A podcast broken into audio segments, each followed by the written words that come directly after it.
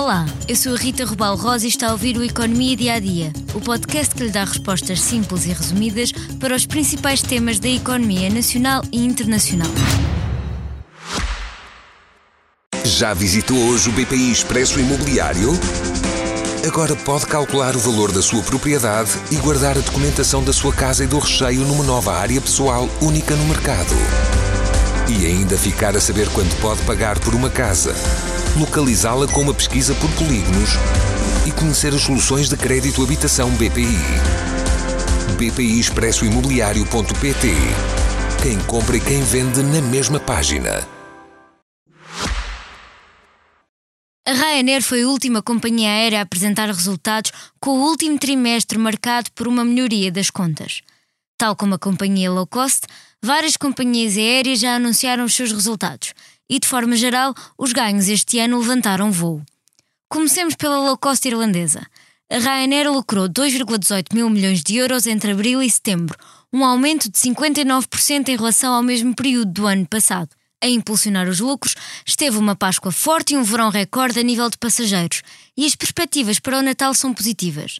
Já os lucros da Lufthansa dispararam mais de 200% nos primeiros nove meses do ano. A companhia alemã, que é uma das candidatas à privatização da TAP, lucrou 1.606 milhões de euros até setembro. Por sua vez, a Air France KPLM, também interessada na corrida à TAP, registrou um lucro de 1.190 milhões de euros nos primeiros nove meses do ano, um crescimento de 24%. E tudo graças a um excelente verão. Mas há mais companhias aéreas que estão a voar mais alto este ano. A americana United Airlines viu os lucros trimestrais crescerem para mais de mil milhões de dólares.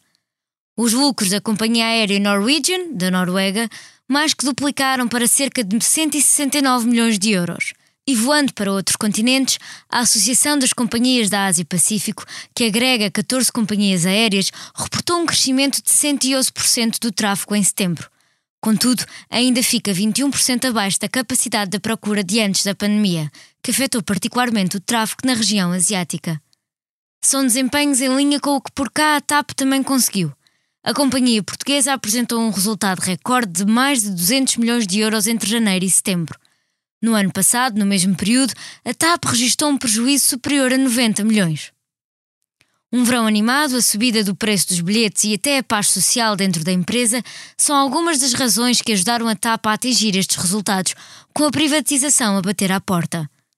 Por hoje é tudo no Economia Dia a Dia, mas antes da despedida, convido a ouvir o mais recente episódio do podcast O Céu é o Limite, onde a jornalista Cátia Mateus fala de trabalho após a maternidade ao lado de Paula Costa, líder da Parents and Partners. Obrigada por estar desse lado. Se tem questões ou dúvidas que gostaria de ver explicadas no Economia Dia a Dia, envie um e-mail para rrrosa.expresso.empresa.pt. Voltamos amanhã com mais novidades económicas. Já visitou hoje o BPI Expresso Imobiliário?